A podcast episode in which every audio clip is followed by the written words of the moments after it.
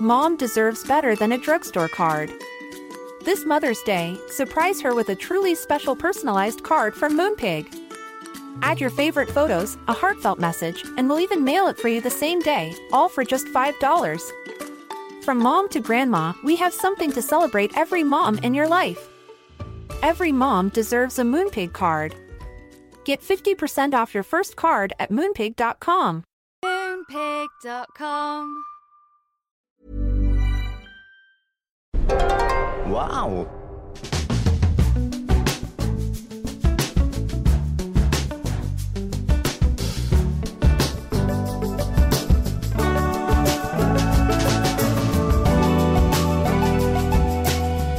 Hello and welcome to the Abroad in Japan podcast, probably the best way of learning about life in Japan without actually being in Japan. I'm your host, Chris Broad, and we're joined, as always, by England's top Japan enthusiast, Mr. Pete Donaldson. Pete, how you doing? I'm good. I'm having a coffee, coffee coffee no me masho. Uh, let's all drink coffee because uh, for me it is very early, but for you it is rather later in the day. But you don't seem to care. Your body is treated badly by you. My body is treated badly. No, it's only six o'clock in the evening. It's a good time for coffee. I'll be working Terrible until time. like midnight editing anyway. I'm in an awful rut at the moment where I keep going to bed at like 3 a.m., waking up at midday, and so my body clock is just a mess. And I suppose having a lot of coffee in the evening is a key part of that. But it's just the whole editor's lifestyle, right? You know, you tend to find you edit better late in the kind of night or early in the morning when there's no other distractions. But uh, I guess so. And no one's my- up to sort of chat to you or text to you. I guess. But Well, you say that, but yeah, there's time the- difference, haven't you? time zone difference. So yeah. Yeah. Oh dear. How you doing though? That aside, before we went live just moments ago, you revealed some disturbing news. Well, good news, depending on how you look at it, of a liquor store opening across Hmm. The street from your apartment. Yeah, the liquor store over the road from me has been closed since the uh, COVID pandemic. Uh, the rather convoluted, confusing, and downright, I'd say, dangerous advice from uh, Boris Johnson's government here in uh, the UK uh, has meant that people feel emboldened to open their businesses. And uh, yeah, the Posh Boo shop over the road uh, is open for the first time in a couple of months. So um, I'm just peering into the window, see what, uh, see what wares they've got on. Because I did uh, finish off a bottle of. Pretty nice uh, Japanese whiskey over the weekend. Spent a lot of money on it, and uh, yeah, absolutely piled into it. Um, I, I didn't expect to do that because I'm not a big whiskey drinker, but uh, delicioso. oh, I find most most whiskey drinkers get into it in like the late thirties, early forties, and so is that right? Is Oh, so it's absolutely bang on then. Yeah. Um, it was a, it was a Yamazaki twelve year job. I thought oh that's. I thought I'll go posh. I'll go home, and then I went posh. I went home and polished it off like an absolute maniac. where did you get it from? Where did you Uh, the, the, it? the other posh booze shop down the road. that one's been Brilliant. open since. That's been open uh, right through. There's, there's that that's open. Uh, a Malaysian uh, or maybe Thai restaurant that does takeout, and uh, a Taiwanese bubble tea shop. Now, I'm not saying that Taiwanese bubble tea isn't important. I'm just saying it's not key worker status, is it, to provide tapioca pearls in tea? Oh, no, if anything, it should be a crime. I've only had it once, and I was violently sick afterwards. I hate bubble tea. I have don't you not get had, it. Um, don't have you not had the it. cream cheese uh, stuff? Cream cheese stuff is quite nice. It's like Oh. this floating kind of. Um, It's like No. a, the head on a Guinness. They just put cream cheese in the top and in the bottom. I like those. T- I like the, the ones the little pearls that pop. They're like these little kind of like thin membranes and they like they like like passion fruit flavor and yeah, nom nom nom nom nom, delicious. Oh, just it's not delicious. I don't get it. I mean, they're they're here in Japan. Obviously, it's quite popular, but I, yeah, I've only I only ever see like fifteen year old girls buy it, and apparently you now, Yeah, with your I'm cream I'm cheese, I'm a Weibo whiskey cream cheese bubble tea. whiskey and cream cheese. I get a lot of people actually uh, message me about what brand of whiskey uh, I'd recommend. Now I don't drink whiskey, Right. but you are a whiskey drinker now, as we've established. what brand would you recommend to people the most? Or what Well, like somebody- bottle? There's somebody- there's Nikka whiskey. There's Yeah. uh, Yamazaki as you drink. You know which one is the Well, best somebody, in your opinion? Somebody, uh, uh, bit of speedy Japanese hibiki, which I think means echo or ghost or something. Um, uh, that is uh, the one that I had before that was very nice, but I think it was very expensive. It was a gift, um, but that lasted me a long, long time. Um, so a, a- an or like a, a good aged hibiki uh, is really nice. But I had I did have Yamazaki over the weekend. Um, I think it's Yamazaki. That sounds about right, doesn't it? Um, yeah. and it was a it was a twelve year one, and that was very nice as well. I did put it in coffee on Saturday, which is Oh. very uh, decadent. I was having a, there was I was having a Zoom based uh, pub quiz, and I needed some pep in my step, so I put a little bit of whiskey, very expensive whiskey, into uh, a cup of coffee, uh, like I I don't know, like like a, a famous writer might do before he starts writing or romancing. Brilliant. Nice one. I mean, I uh, I didn't know what hibiki meant. I should do. I did look it up secretly while you were talking. It means Is it to true? resound or to be heard far away. Oh, not echo then. Oh, right, okay. Well, yeah, kind of echo reverberate to resound through time. Sounds quite there you go. romantic, doesn't it? it is right. Yeah, Maybe it I is should right. try that. I'm glad I remembered it. Coolish one hand, hibiki in the other.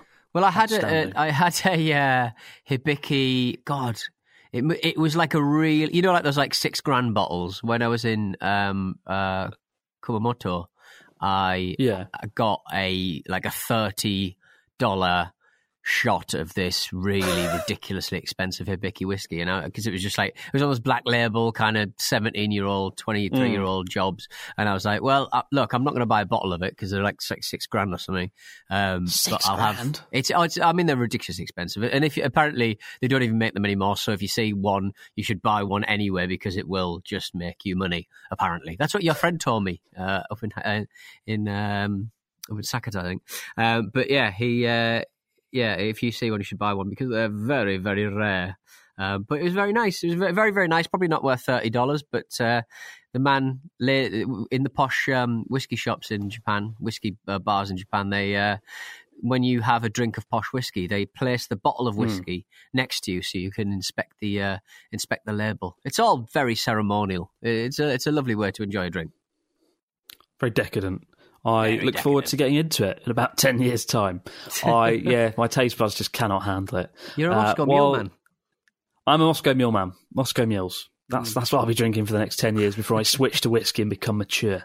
Um, while you've been devouring the whiskies of the world, I've been answering a lot of questions this week about Japanese giant Japanese hornets.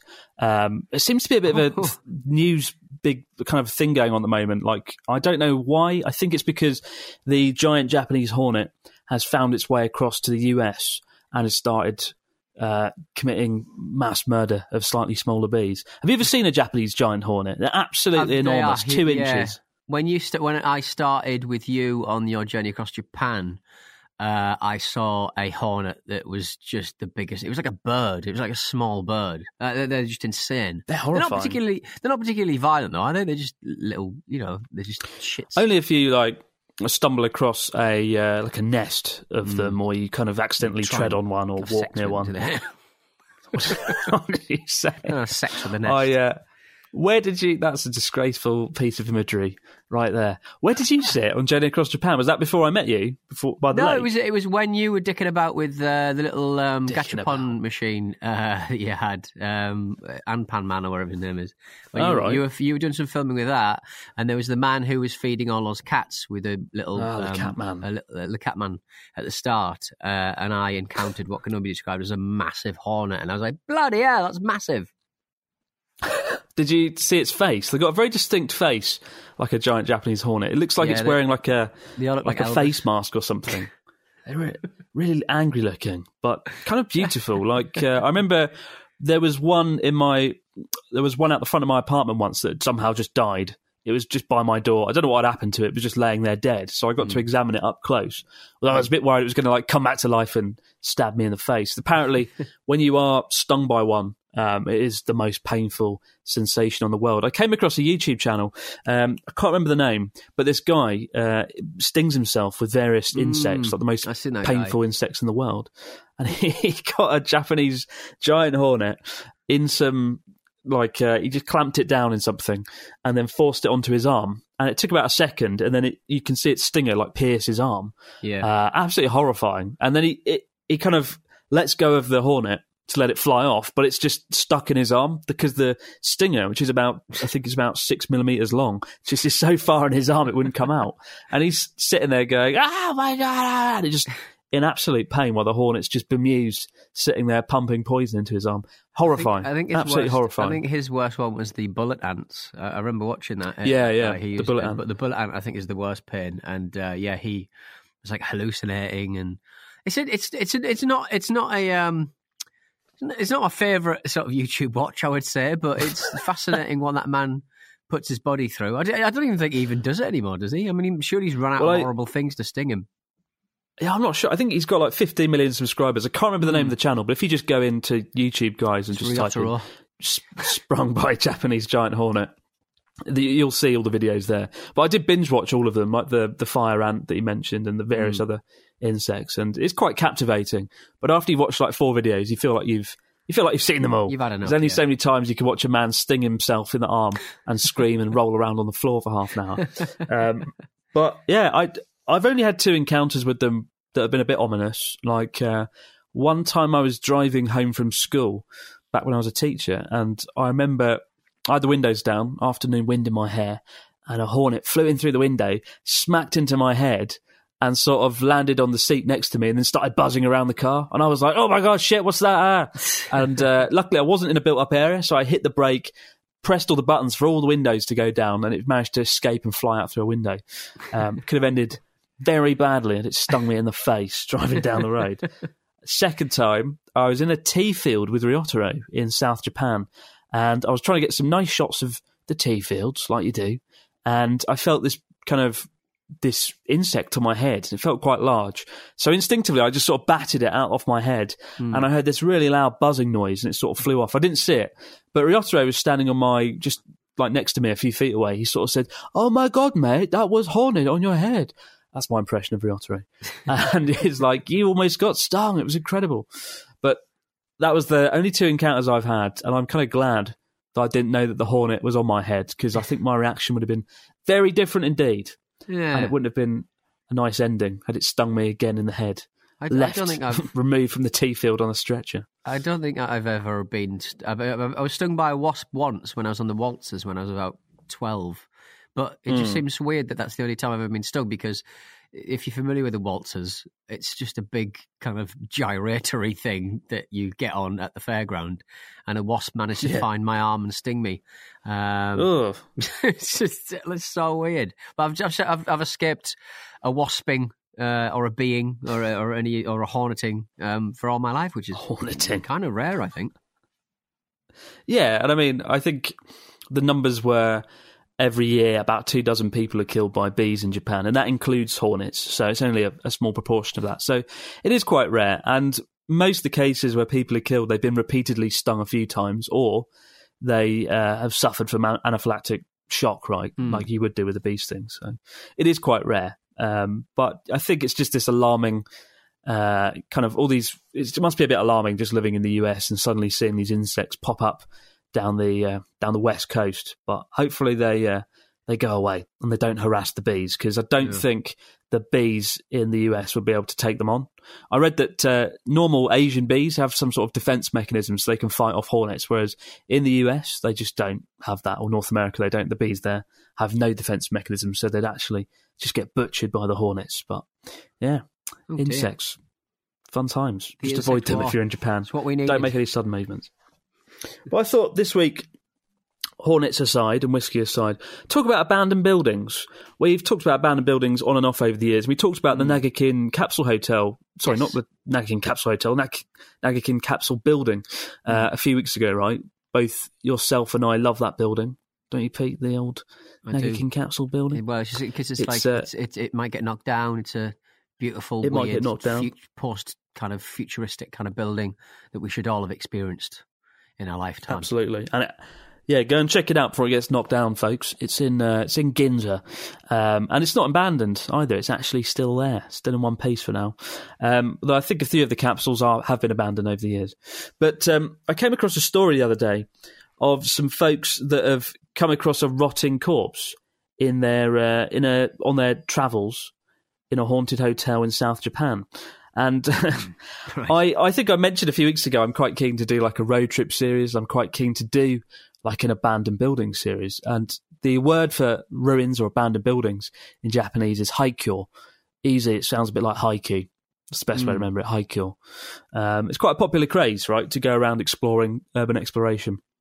But these two guys came across a hotel called the Green Hills Hotel in Miyazaki Prefecture, where you were last year, Pete. And um, they the building has been out of business since 1992 but there's a lot of abandoned buildings in japan and that's because there was a big 80s bubble where people had a lot of money to spend money they probably shouldn't have spent on big structures and monuments and hotels and things that a lot of them went under in the 90s but because the people who built them didn't have any money to demolish them they've often just stood there for decades and right. uh, just left to their own devices. But this hotel the green hills hotel these two guys went in they travelled down to Miyazaki, and uh, the hotel, which has just stood there for the last 20 years or so, um, it's well known as being like a haunted place. So a lot of people, a lot of ghost hunters go there to explore it and check it out. And uh, apparently the front doors are open, or rather the, the, the kind of glass panels on the front door smashed to pieces. So you can just walk in if you want. And the guys started making their way up the hotel. There was nine floors in the hotel. And they got to the sixth floor and they went into one of the rooms and they found a, a corpse lying face up on a bed, wearing a short sleeve shirt and dark pants with greying hair. The gender of the corpse couldn't be established because it decomposed so badly. Um, and the guys sort of rang up the police and were like, um, "We broke into a building we shouldn't have. Uh, we found a body. Go and go and do something with that." Mm. And uh, they they regretted their actions apparently going into the building because now they've got the image of a decomposed, rotting corpse on a bed in their heads.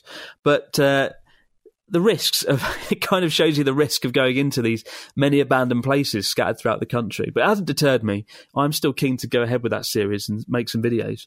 What are your thoughts on that, Pete? Is it still well, worth I mean, the risk? I mean, I mean, one of my favourite things is just exploring abandoned buildings. There was a, there was a um, series of videos set in my hometown of Hartlepool, mm. where a bloke who uh, not the most erudite bloke in the world, I have to say he's a bit of an idiot, um, kind of just sneaks into um, buildings that, uh, like quite famous buildings that were abandoned uh, back in the 80s or 70s mm. Uh, in Hartlepool. Um, we had a big cinema in the centre of town on York Road, and that just went to shit uh, in the 80s, I think, um, before I'd, I'd, even visited it. And this is kind of slightly attractive, kind of Art Deco kind of uh, building, massive. And, and, for as long as I can remember, it, it was it had been closed down.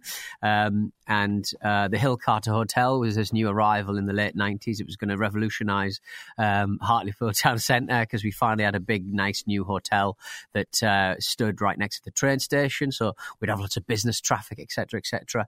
Um, again, that that died excuse me, and became uh, just a nightclub uh, within about three years. So this guy yeah. just goes around uh, these sort of buildings and, and, and just seeing him wander into like a hotel room that has not been opened, uh, but but it still looks like a hotel room. There's still bedding. There's still a bed there, you mm. know, and every, it's just it's just and, and nature starting to take over. Um, going into like the ballrooms of, of the Hill Carter, it's called Hill Carter Hotel, and uh, seeing the, the, the fact that people have broken in, but all they've taken is booze, old expired cans of Stella and shit like that. Oh, uh, it's just like and and and, and going through a, a filthy um, um, the, the, filthy cinema where it just you know water damage has just meant that everything is really dangerous. He seems mainly focused on uh, the safes. He's very obsessed. Whenever he sees a safe, he gets very excited, and I'm like, mate. These have been closed for like 30 years. There's not going to be any money in there. And if you find any money in there, you're not going to be able to use the money because it will have expired a long, long time ago. So don't worry about it. But um, I love abandoned buildings. One of, you know, one of my, the more memorable uh, sort of trips to Japan was the last one when me and you went to the um, the abandoned um, uh, wedding venue that was obviously flooded oh, yeah. in, the, in the tsunami. And that was, you know, and, and you saw what I was like up there. I was climbing into every cupboard, climbing into every kind of crawl space to check out what was up there. And wow, I just love the, the I love it when time stands still in places. But I mean, it just seems weird that, you know, they found this corpse and the gender couldn't be established due to decomposing. I mean, Ugh. really? I mean, that sounds crazy. Well, you think they could have worked out by the clothes, unless the person that died Surely had shopped in Uniqlo. You're right. It's just so clothing. generic. Yeah, this kind of yeah, yeah this this sexless person, but uh, it just sounds like a tragic. Uh, uh, maybe it's just a homeless person or something. I just I just use the building as a as Well, they couldn't work out. The police couldn't work out if it was murder or if the person had committed suicide. Um, right, wasn't wasn't established at the time. But right, yeah, what a horrible discovery, right? I mean, Jesus. we, I I always get a bit uncomfortable. I've been in a few abandoned buildings. It was really interesting going to one with you actually, um, because that was the second time I visited that building. And if you're wondering Right. which one we're talking about, folks, it's the one in the tsunami documentary back in March. Uh, it's at the start of the documentary, and it's a building that had been uh, destroyed completely by the tsunami, but left to stand as a kind of testament, as a kind of uh, monument to what had happened. And people can go in and have a look and see how bad the destruction was to appreciate it. But I've, I've been in there once before you you came, Pete, and then mm. you came along, and I was doing a bit more filming. It was fascinating watching you at work, crawling through little spaces and holes. It was like a ladder, like hidden by some rubble and debris. Pete climbed over the rubble, went up the ladder, disappeared into a hole in the ceiling, and I was like, Pete, are you are you all right? And I, went, "Rrr, rrr, rrr, rrr." I couldn't hear what he was saying, just like an echoey noise.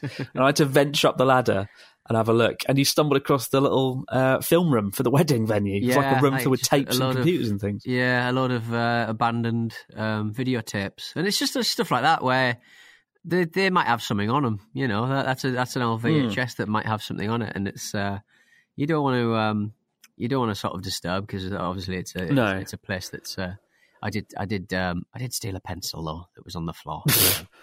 That's on That's- that's disgraceful. That's naughty, is That is naughty. Shocking. But I just thought, you know, yeah, no one else is using it. It was, it was, it was a big packet of about 50 pencils. And I was like, I'm going to take that pencil. I'm going to take that dirty pencil. Well, I got the impression that that room, but it didn't seem like anybody knew it was there almost. It was just like disappeared, forgotten in the attic. But Yeah. um, So It's- no, it's the most important- exploring uh, expeditions, i I'll come with them. well, yeah, I mean, one of the, as you said, the most interesting thing about these abandoned places is the fact it's kind of frozen in time, right? It's like going back in time. It's like a ta- time capsule of sorts. Um, one of the most famous ones, of course, is Gunkanjima, Battleship Island, just off the coast of Nagasaki. I've never been there. Um, everyone's always told me I should go there, make a video, and I've thought about it. I did think about going last year, um, but I think it got damaged by a typhoon, and now boats can't land on it for tours and things.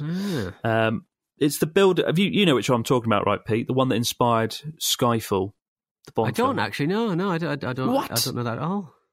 No. You don't know this? I thought this. I thought we've discussed before. Gunkanjima is basically an island that used to be a coal mining place. Uh, coal mining went took place there from the 1800s, but it closed in 1970, and it's basically like a mini city on an island. There's loads of. There must be about two dozen apartment blocks, all made out of concrete. If you look from afar, it looks really quite haunting. It's something quite chilling about it, having this city on an island, on a small island that's just been left behind about 30, 40 years ago. Um, and now it's been left as a kind of UNESCO World Heritage site as a relic of the Meiji Industrial Revolution. I'd love to go and check it out. Um, you see kind of people that check out abandoned places in Japan, it's always the first place on their hit list. Um, But I'd love to go. That's that's like number one on my list. Another one that I've seen a lot of is the abandoned Western Village in Nikko. Did you check this out earlier? I sent I you a link. check this out. I did check this out. Now that is particularly spooky because it's just uh, you know like a little kind of attraction. It's like a Western themed. It's like a Western themed amusement park just on the outskirts of Nikko, which is a really popular tourist attraction um, in Japan. A lot of folks go there, particularly Western uh, foreign travellers go there, and a lot of them do go off the beaten track to this abandoned Western village and break into it just because it's so chilling and so unique. They've basically just left it. It was built in 1975 and abandoned in 2007. But if you look at photos of it, just type in abandoned Western village, uh, Japan, and you'll see like CNN articles, there's YouTube videos. It's really quite chilling because there's lots of animatronic dolls that have just been left behind um, in almost near perfect condition, or some of their faces are falling off. And it looks a bit like uh, the TV series Westworld. A lot of people Yeah. have called it like a Westworld film set. Um, they've even got like a huge Mount Rushmore uh, built out built out of plastic that's just been left there to its own devices. Um, I'd love to go there. That's probably the one I want to go to the most, and it's not that far from me. Only Yeah. problem I have is if I go down there to film it, I run the risk of getting buggered because technically it's illegal to break to break into these places, right? So it's a bit of a tough one. Uh, living in Japan and doing an abandoned video, I did think I might have someone who might be able to get me in there uh, legally if we can f- track down the owner and get their permission. okay. So that's something I'm trying to do. Something I'm trying to do right now. But it uh, would be a weird way that's of one losing your place I'd visa. I think uh, in, infiltrating an abandoned Western village. but what a reason! What a reason for leaving Japan. he he broke into a Western Western village theme park and got deported. Yeah. Um, but there's a, a, another really good one I came across on the YouTube channel, The Proper People, which is a really bold name for a YouTube channel, The Proper People. And they basically, again, break into and wander through abandoned locations. And they went to Hachijo Island, which is a uh, an island. Uh, ch- there's a chain of islands just south of Tokyo by about two about a two hour flight, I think. Um, and Hachijo Island is very hasn't got much of a population anymore, but it used to be a very popular resort place. Uh, folks used to just escape there in the summer. And there was a huge hotel called the Royal Hotel, which opened in the 1960s during the island's first tourism boom. But it shut down permanently in 2006 after Japanese tourists started going to more exotic locations like Hawaii. Uh, but the hotel's huge, it's ginormous, and it's just been left to its own devices again. It's just been taken over by nature, and they went in and explored it. And that is a really great video. Type in um, the proper people abandoned hotel, Hachijo Island, or just the proper people of Japan. And it'll be the first one that comes up. Um, over a million people have watched it. It's an incredible video. Did you check it out for yourself, Pete? I Did did, you get a yeah. It, it, that reminded me more of the Hill Carter, where it's just uh, abandoned bottles of um, soy sauce and booze, and you know, it's it's just like you just expect just because of you know just just due process that that that someone or a team would come and you know strip all of the um, all of the the, the the the seats and the chairs and the metal and the o- ovens and the offices and the typewriters Hmm. and the fax machines. You just assume that everything is getting stripped and everything's getting sort of um, uh, uh, reclaimed effectively. But you, all these Hmm. things, all of these sort of buildings, are always caught in some kind of like legal dispute and you know rental and and, and, and, and land leasing and stuff like that. So they just sign it kind of for a couple of years anyway. They're kind of like caught in this kind of weird limbo, and then eventually, uh, in the cases of some of these, they're just obviously left to uh, left to rot, um, and nature kind of just takes over, especially in like places where. Um, Obviously, the weather is uh, very extreme in, in, in Japan. There's a lot of earthquakes, Mm. so um, these things start to fall apart very, very quickly, and the and the greenery starts to grow through the floor, and it's oh man, it's brilliant.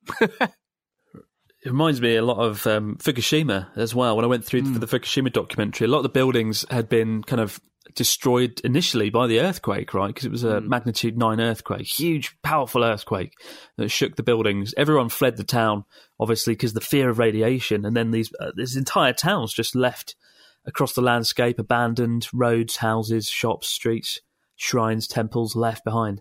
Fascinating stuff. I would love to go and explore some of these abandoned places, though, and that is like one of the things I want to do the most this year. And hopefully, if you come over again this year, Mr. Donaldson, I'm sure we can tempt you over. We can go and find some new ones together. What do you say? You up for it? Definitely. Or we could just go to a building that is actually full, and I'll just do something so dreadful, people will leave it, and it will be abandoned. Steal some more pencils. The Pete Donaldson pencils. way. It was just a pencil. It's just a pencil, Chris. I felt guilty Brilliant. about it. It, it still weighs very heavily Good. on my mind. So you should. Shocking behaviour.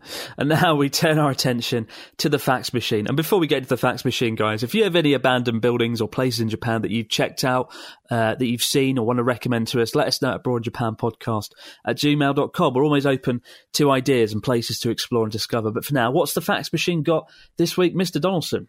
Well, the fax machine. Actually, I was reading this morning that uh, the uh, the coronavirus, the COVID nineteen uh, virus, might um, might kill the fax machine in Japan uh, because uh, doctors and doctors and, and people are, are kind of a little bit uh, annoyed at the fact that um, you know if you want tests, if you want your test results, uh, you've got to use a fax machine and stuff. And obviously, it's very antiquated technology, and it's quite weird that, that, that, that in uh, 2020, 2020, 2020, uh, let's go with that. Uh, that Japan is is still using fax machines for that uh, side of the, the life. So it may it may like not getting your test results quick enough because of the fax machine may um, possibly um, kill it in the end. Probably not though. And rightly so, to be honest. It's completely outdated. But nevertheless, I don't think we'll be I don't think we'll be changing this segment anytime soon. It's got to be no, called the it, fact it will machine. always Tradition. be the fact machine. Uh, Alec We've from already- Lebanon, uh, currently stuck in Tokyo, says hello, Chris and Pete. It's Alec from Lebanon, a long time listener to the podcast and subscriber to the channel. I'm sending you this email to tell you our story. My girlfriend and I have been stuck in Japan since April 5th.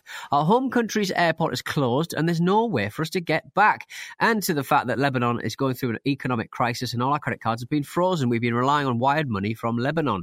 My visa also expired, so I passed by the immigration bureau in Shinagawa to ask about visa renewal, but the lines were crazy and it just looked very intimidating, so I ran away. Have you ever had to deal with the immigration bureau in Shinagawa?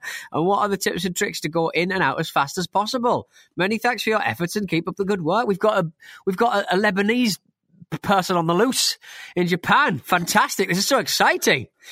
Uh, maybe we should ask uh, Carlos Ghosn uh, for a uh, an escape route to Lebanon. Might come in handy. Get in the music box, Alec. Get the music box. Get what an interesting box. story. What, what, is, I think this is the most exciting email we've had. We've had that's the second person I think who's been left behind or stuck in Japan. I can't remember where the other person was going.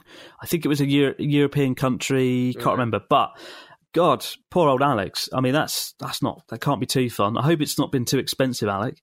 Um, I I've heard horror stories about this immigration borough, in, like this immigration center in Shinagawa. Um, because it's like the biggest one in Tokyo, biggest one in Japan. The queues are always never ending. But fortunately, because I live in the north in Sendai, nobody's ever in the queue, so I don't have to queue at all. Basically, um, so that sucks though. Um, my advice: just stay. Yeah, I don't have any advice. It's not a situation I'm sure, I can. I'm sure there'll be have some special. I'm sure there'll be some special dispensation. I don't think there'll be any uh, um, exclusion orders issued for people who've just had to hang around because Lebanon won't won't accept um, people to their airport, which sounds baffling, absolutely baffling. But you know, some countries are dealing with things slightly different. Where I, what I want to know is where are you staying, Alec? Hmm. Um, I think you just said you're currently stuck in Tokyo, but what kind of accommodation are you using? Would be quite interesting to hear more. Feel free Abandoned to uh, drop us a message. Yeah, God, I hope he gets home soon and is a good lady. I hope so. Fingers Hmm. crossed. But uh, yeah, let us know. I would like to know more, Alec. Mom deserves better than a drugstore card. This Mother's Day, surprise her with a truly special personalized card from Moonpig. Add your favorite photos, a heartfelt message, and we'll even mail it for you the same day, all for just $5. From mom to grandma, we have something to celebrate every mom in your life. Every mom deserves a Moonpig card. Get 50% off your first card at moonpig.com. Moonpig.com. We could call it Pete and Mark's Colossal Tussle.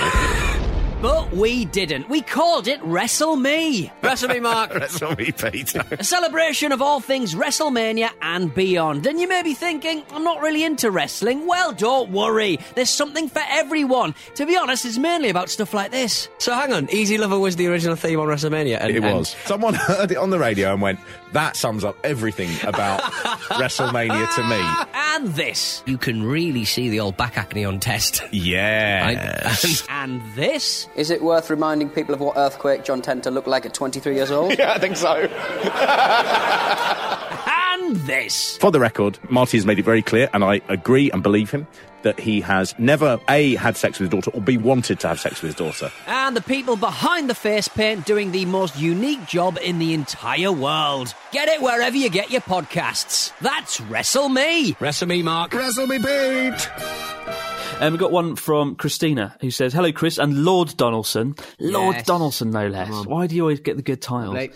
Uh, my name, my name is Christina, and I'm from Bulgaria, currently living in Germany. My question today is about capsule hotels. Exactly a year ago, me and my boyfriend Martin went on a trip to Japan. Now, after Chris's videos on the subject, I couldn't wait to try them for myself. I guess I was a bit too excited, so I booked not one, not two, but six nights in Akasaka Nine Hours Hotel in Tokyo, which, let's face it, was not a very sharp decision considering the fact that all your belongings are stuffed in a tiny locker in the basement. That sucks. Anyway, I I myself am quite petite, uh, just above 1.5 meters, so it was like being in a fairly large Japanese apartment. But my boyfriend, on the other hand, who is 1.93 meters tall, uh, struggled with the capsule a bit. But that wasn't the main problem. As I had the best time of my life, sleeping like a baby, my boyfriend couldn't get a single hour of sleep during our stay there. Apparently, some of his neighbours were very rude, talking on their phone in the late hours of the night and stomping all around the other capsules. I don't remember Pete boasting about sleeping in a capsule hotel, but if so, have you guys faced the same old problem and how did you deal with it? Or perhaps it wasn't worth the bother when you usually spend only one night in such a hotel, as any sane person would. Best regards, guys. Keep up the podcast. Videos coming. Stay safe. Christina from Bulgaria. Oh, God. I don't envy you there. That sounds like a horror story. I mean, I, last time I stayed in a capsule hotel, I agreed to myself I would never do it again. I booked in, I think, about three or four nights. Uh, but after like the second night, I just had to leave because I just couldn't sleep. Not only do they sometimes not get proper ventilation? Like my one was just like an oven and there was no air coming in or out. It was horrible. Um, but like my neighbours were just really noisy. They would burst in at like 2 a.m. drunk going, that they were foreign tourists, to be fair. Um, typically you find Japanese customers are a bit, a lot more careful, you know, a lot better at keeping the noise down. Um, but I mean, yeah, I, I vowed to myself that night I would never stay in a capsule hotel again. And to be honest, for the price point, you can stay in a capsule hotel for about four or five thousand yen. For an extra two thousand yen a night, you can get a reasonable business hotel, like an APA hotel. And sure, the rooms are tiny, and it's like being in a bloody box, but at least you've got your own bathroom, your own bed, and a bit more space. But I know you've stayed in a capsule hotel last year, Pete. What were your thoughts on it? In Sapporo, yeah, no, it, it was perfect, uh, quiet, cheap, serene. Perfect. It was it was really ticked a lot of boxes for me. I thought it was fantastic. On every corner there was a little humidifier to humidify the air. It was uh, fantastic. I'd like uh, I'd like full um, showers and free razors and Wow. free toothbrushes, and it was just a really premium experience. I I forget what the company was in Sapporo, but uh, yeah, I, I I recommend that particular brand because it was smashing, brand new. Uh, How much and- was it? Oh God, I don't think it's like thirty quid, 30, 30 pounds a, a night. I think it was. Um, it was really, really good. I, I, I very, very Hmm. much enjoyed that.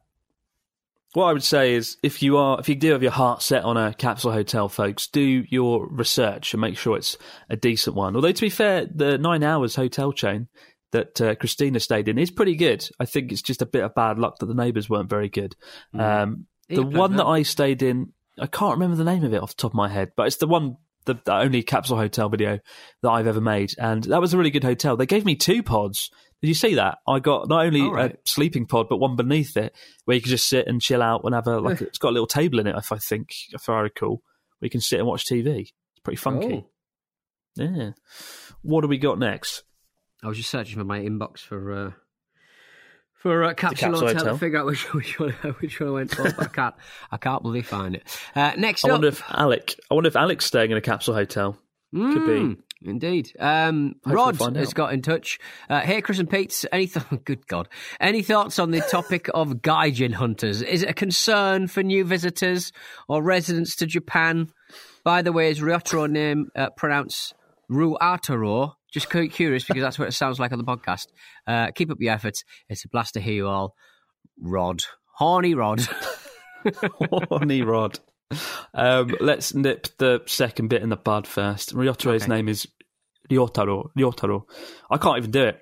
It's it's well known that I can't pronounce his bloody name. It's like Hmm. I heard, him, I heard him listening to. I heard him do some uh, Spanish uh, this week on his uh, on his little video. Oh, God. quite, quite enjoyable. showing off his skills. Of course he was. Um, his his nickname's Taro. A lot of his friends just call him Taro. Um, Ah. But I just find that sounds odd. So I just call him Ryotaro, which is, it works. As for the subject of Gaijin hunters, what is a Gaijin hunter, Pete? Let's see if you know.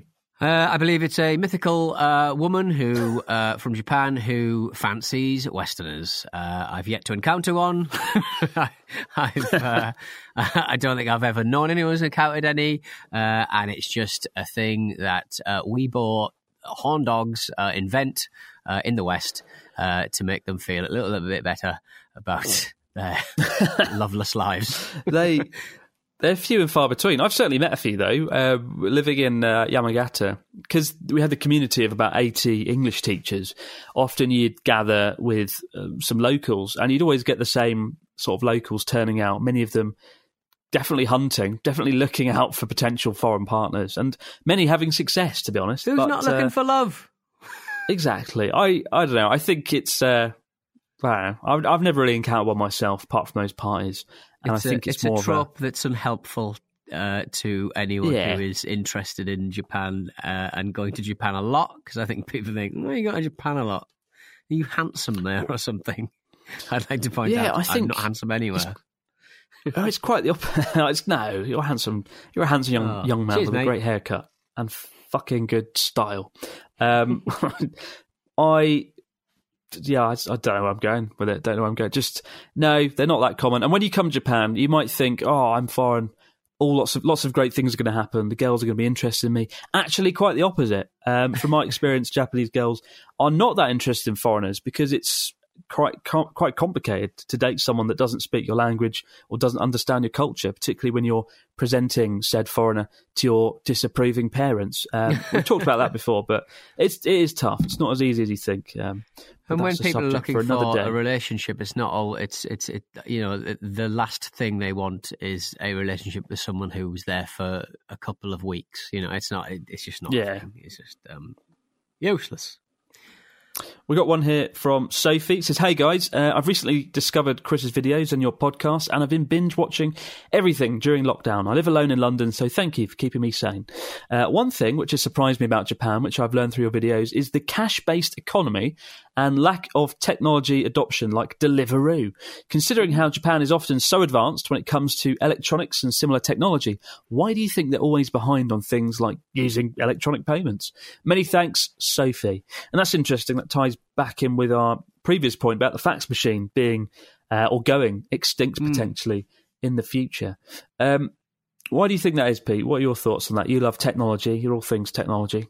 Thoughts? Yeah, I mean, well, they've got that kind of like 80s kind of futuristic technology vibe. If you go to any kind of like uh, Bic Camera to check out all of the new technology, it's always very specific Japanese solutions, very small units, uh, cl- uh, like a lot of like irons and things to iron your salaryman shirt and stuff like that to make yourself presentable. So it's, it's all solutions for that kind of thing. The rice cookers at the airport, etc. Um, The it- rice it's, it's cookers. it's it's stuff that doesn't get sold outside of uh, outside of Japan. So they have very specific technology Hmm. that doesn't go anywhere else. Um, but uh, yeah, paying for stuff. Like I mean, you've got the Suica cards and the and the different kinds of um, sort of Oyster card kind of payment options. But uh, Hmm. yeah, chip like chip and pin you can use pretty much everywhere, but it is a little bit more complicated and and obviously it, it has got a little bit better um, over the years that I've been traveling to Japan. Um, so yeah, most shops will will accept chip and pin from Uniqlo to 7-Eleven, but uh, it's uh, just a few more hoops you got to jump through. It's very slow. Yeah.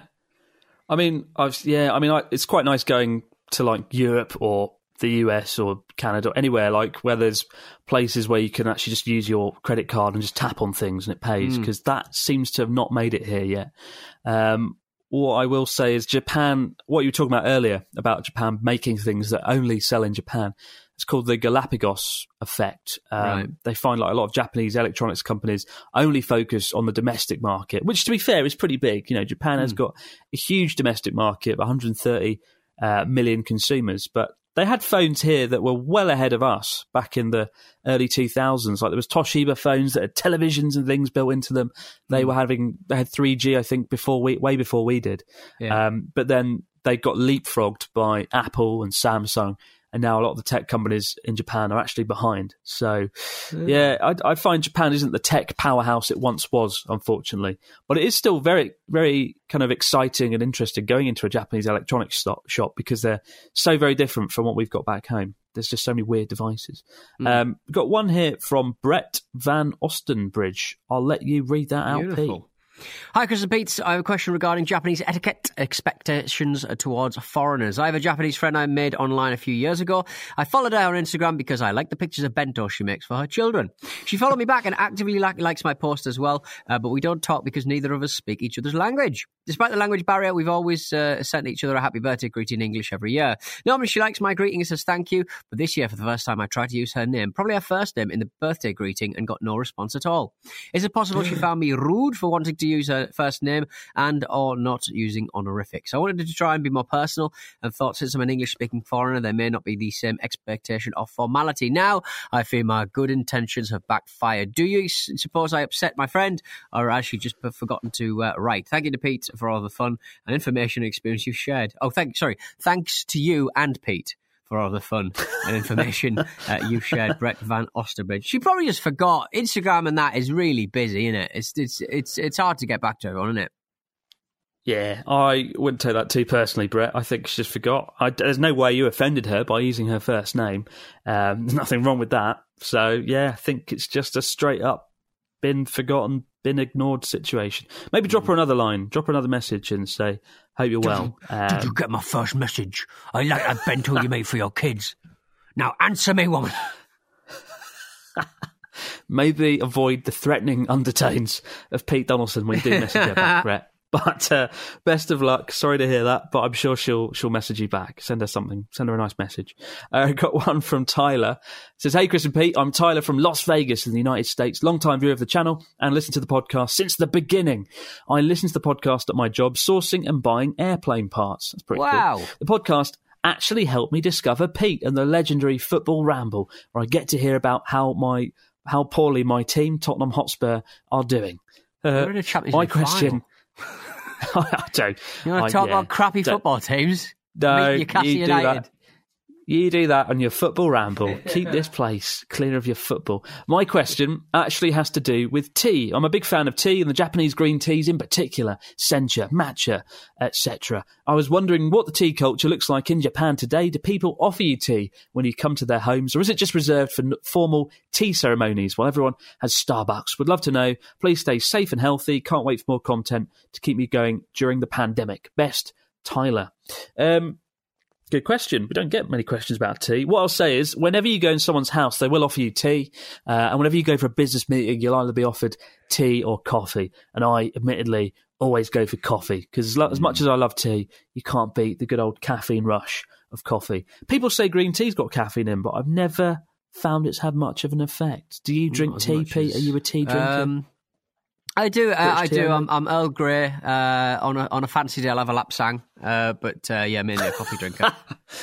I don't know why that, that line triggered me. On a on a fancy day, I'll have a lapsang. Lapsang souchong. the best. P O S H posh. That is that's the best bit of the podcast so far.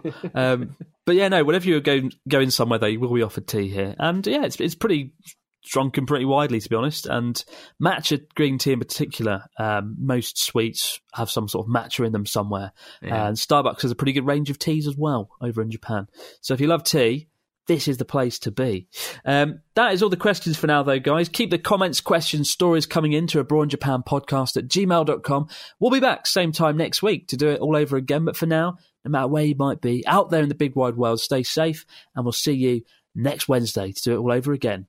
Now, T, now, now, now, T, off. now, Pete, you can go off and have your lap sang. I'm off to have me lap, lap sang. Uh, lap look, sang look after yourselves. Lap sang and whiskey. Can you imagine? Good lord. See you later, everyone. Bye.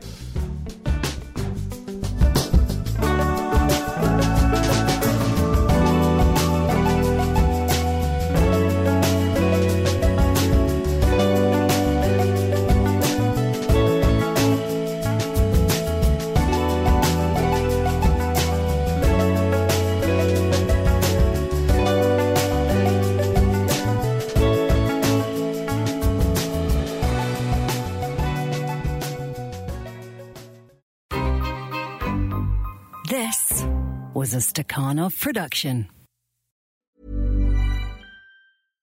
Mom deserves better than a drugstore card. This Mother's Day, surprise her with a truly special personalized card from Moonpig.